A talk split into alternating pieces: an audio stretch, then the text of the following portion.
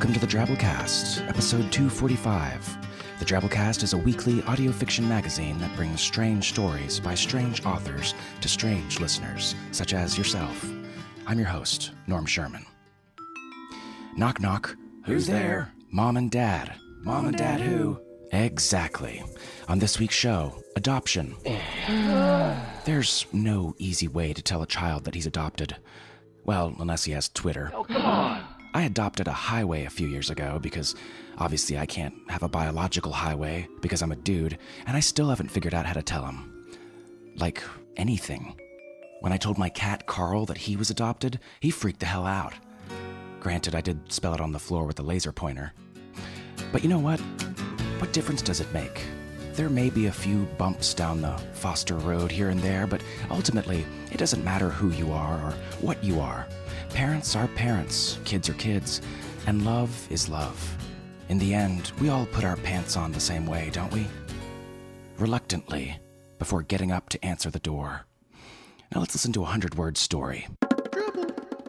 Drabbles or stories exactly 100 words. Try writing one yourself and send it into submissions at drabblecast.org. This week's Drabble is called Alive, and it comes to us from Lawrence Simon.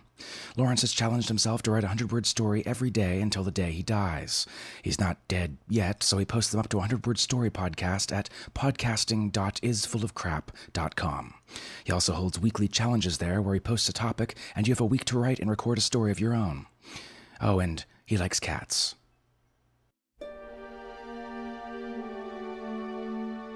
After our daughter died, the neighbors came by to express their condolences, and they brought a large number of covered dishes. So many so that I sketched up a few plans, converted the basement to an elaborate and functional mad scientist's lab to bring all this tuna noodle casserole to life.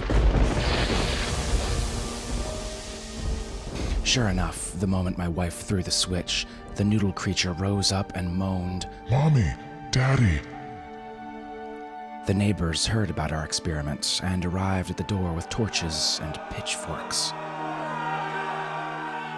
Please stop playing God, they said. And we want our Corningware back if you're done with it.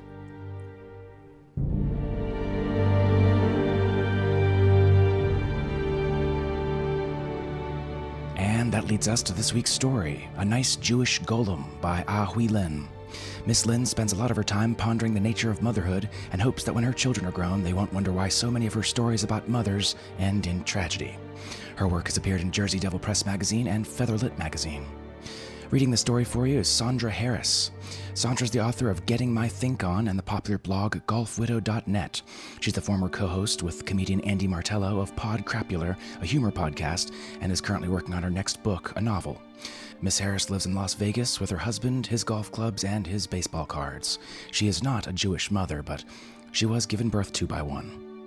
So without further ado, we bring you A Nice Jewish Golem by Ah Hui Lin.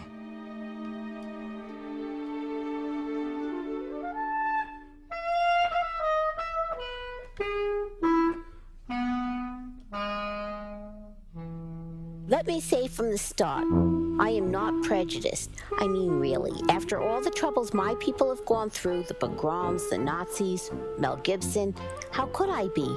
Persecution is persecution, I always say. But when it comes to relationships, you can't ignore faith in a common background, right? My son doesn't know that much about this girl. He doesn't know what she's made of. If she was Jewish, at least he'd know that she was raised in the proper way.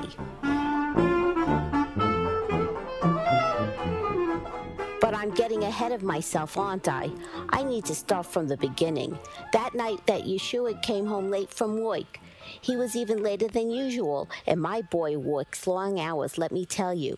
He looked tired, deep lines of exhaustion literally etched into his gray face. There were gouges in his hands and a rip in his shirt right above where his heart would be. Sitting down with him, I said, Tell me all about it. I didn't want him to ever think that he couldn't come to me with his problems. He tried to wave me off, and I noticed those gouges again. I had to go all the way across the river today into the city. I only just got back to the synagogue an hour ago, and I have to leave tomorrow morning for Los Angeles. Rabbi Lieberman is going to an interfaith religious conference. Tomorrow? Rabbi Lieberman works you too hard. Why doesn't he send some of the other boys once in a while? I shouldn't criticize the rabbi. He's a good man, but he doesn't appreciate Yeshua properly. It's a failing of his. Yeshua smiled and patted my hand. You know they can't, Ma. The others would stand out like a sore thumb. I'm the only one that can pass, thanks to you.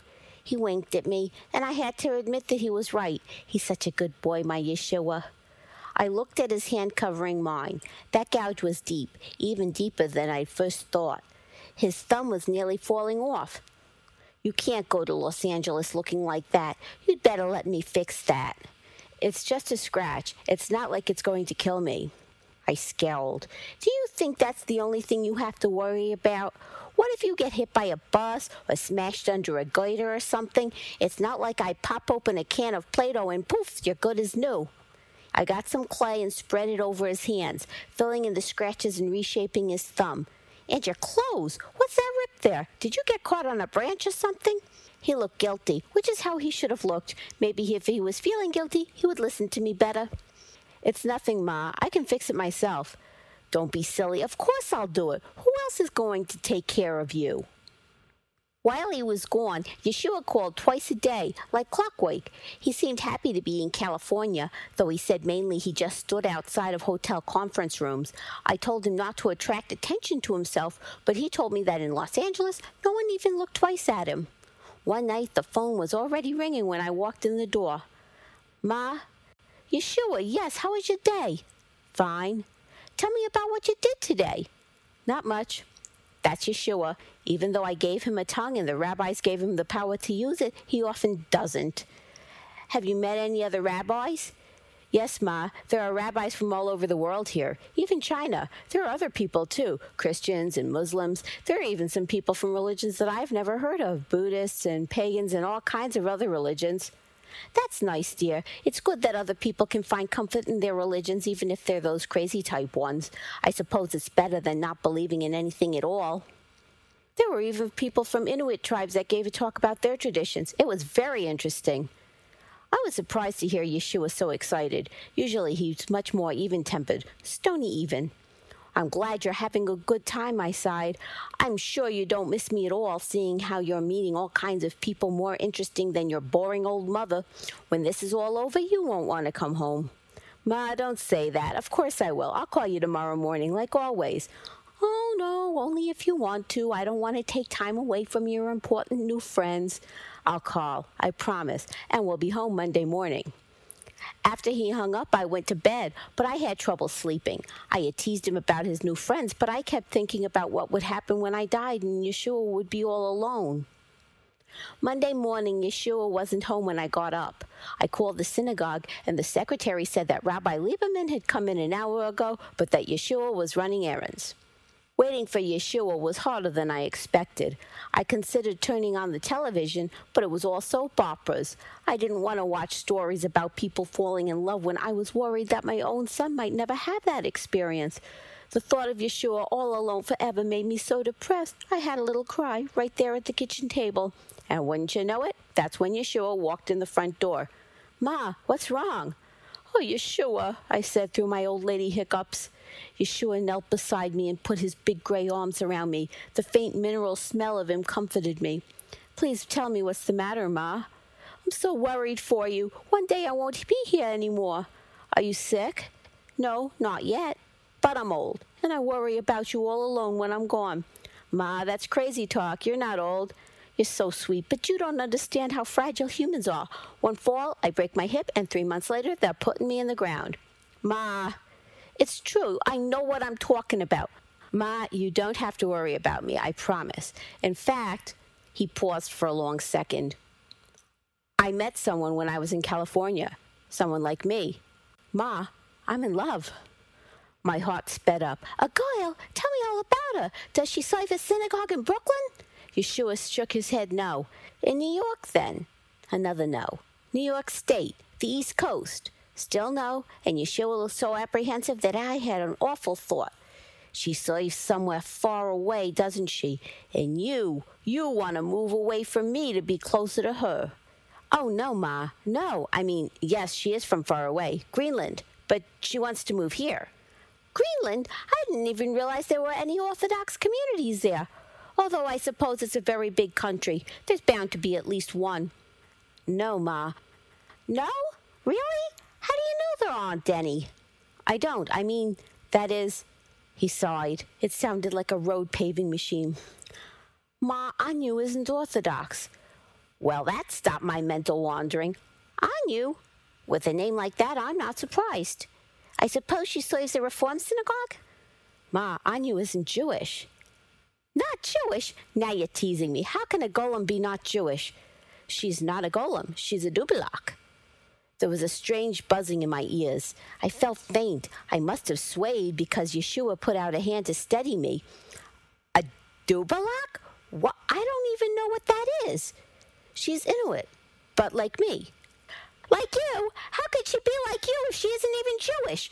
I was yelling at him. For the first time in my life, I was yelling at my Yeshua. We were both more than a little shocked. Ma, you said you wanted me to be happy. How is a guy like this going to make you happy? What could the two of you possibly have in common? We're both made of dirt and brought to life by magic. like that's some kind of basis for our relationship. What about culture? A common purpose? I know you'll change your mind once you meet her. Meet her? I don't want to meet her. That I won't have to hate her when she breaks your heart. Ma, she flew all this way. I sat bolt upright. She's here, in Brooklyn. Yeshua nodded. That's what I was doing this morning, getting her settled. Rabbi Lieberman helped me. Rabbi Lieberman? So he knew about this, this girl all along. How could he approve of such a thing? A goyim girl, a shiksa. Ma, stop calling me Ma. Get out. Go to your precious Anu. I can't believe that someone I created with my own hands would be so disrespectful. Out.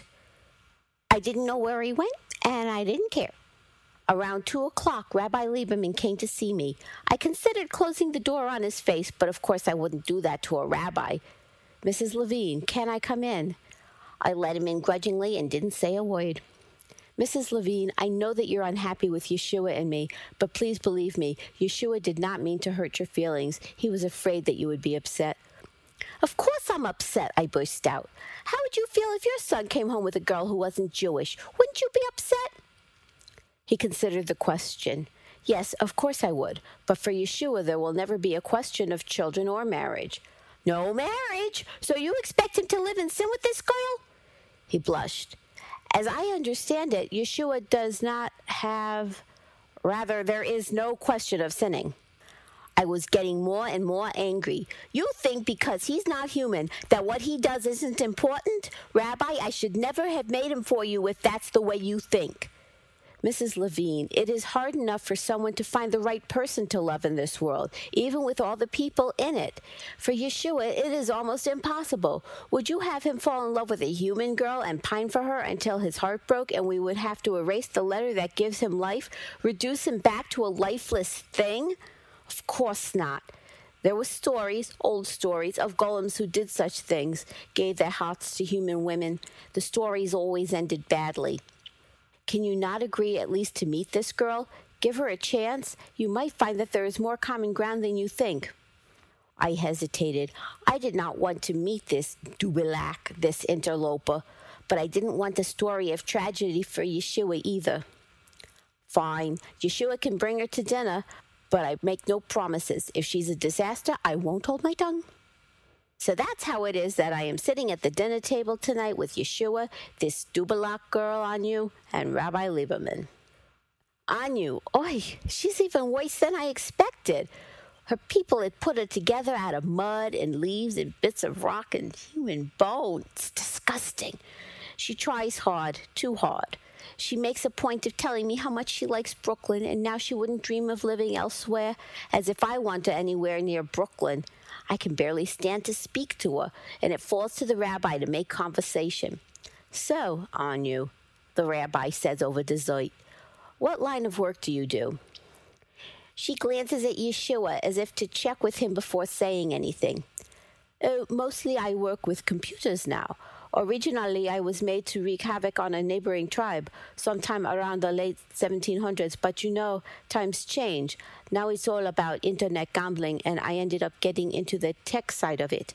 Sort of a holdover of the revenge business, but hacking instead of, well, hacking. She makes an axe chopping motion with her hands. Yeshua puts an arm around her. She's so smart. That was the first thing I noticed about her. Trust me, it was not her smarts that drew Yeshua to her, the little hussy. Mrs. Levine, says Anu, these mandelbrot are delicious. I'd like to learn how to make them. You cook. She nods and I sniff. Well, it won't do you any good. Yeshua doesn't eat. Oh, I know that, but maybe if you teach me how, we could cook together for your friends. I love cooking. I don't think. Only if it's not too much trouble, of course. Yeshua spent the whole trip here telling me what a good cook you are, and I've always dreamed about learning to cook from someone. She trails off. What? I ask, curious in spite of myself. Oh, you're going to think it's silly, but I've always had this daydream that one day I would have a proper family. You know, someone to come home to who would have family of his own, since I don't have any. My maker died two centuries ago, and I could do family things like cook supper and help around the house. She bites her lip. I'm sorry, I know it's silly. I'm not about to tell her that I have daydreams like that myself. I suppose I could try to teach you something simple, assuming it's not trafe to have you in my kitchen. All those bits of bone in her, it couldn't be kosher, could it? Mrs. Levine, begins Rabbi Lieberman. Ma, says Yeshua at the same time. Please, says Anu, but she says it to Yeshua, not me. Your mother is right. We should make sure that it's okay. I don't want to do anything that might violate your faith. Culture and tradition are very important. Exactly, I say, and for a moment I can see that maybe there is something more to this Tupilak girl than I had originally thought. And Yeshua, well, I can't deny that when he looks at her, it's with love. Don't get me I'm not taking her in with open arms. There's no getting around the fact that she's not Jewish and doesn't know our customs. But I suppose it's something that, given enough time, even a Tupilak girl might learn.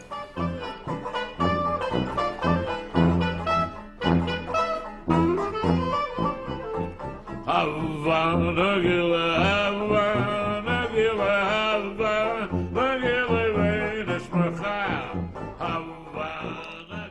was our story. Hope you enjoyed. You know, I can relate to this story. I may not be a golem, but I am a goyim. And that's a different word. That aside, it's hard enough out there trying to find the right person without dismissing whole groups of people based solely on ethnicity and traditions, etc. I'm just saving myself for a girl without pepper spray. I'm like really allergic to that stuff, I think. Anyways, if you enjoyed this week's story, enjoyed the Drabblecast in general, you can help support the show. We rely on listener donations to run this little operation, and the more moolah coming in, the bigger and better everything gets. Drop by drabblecast.org and check out any of our support options. We really appreciate whatever you can give. Really, we do, because we know you don't have to, so it's extra awesome that you would.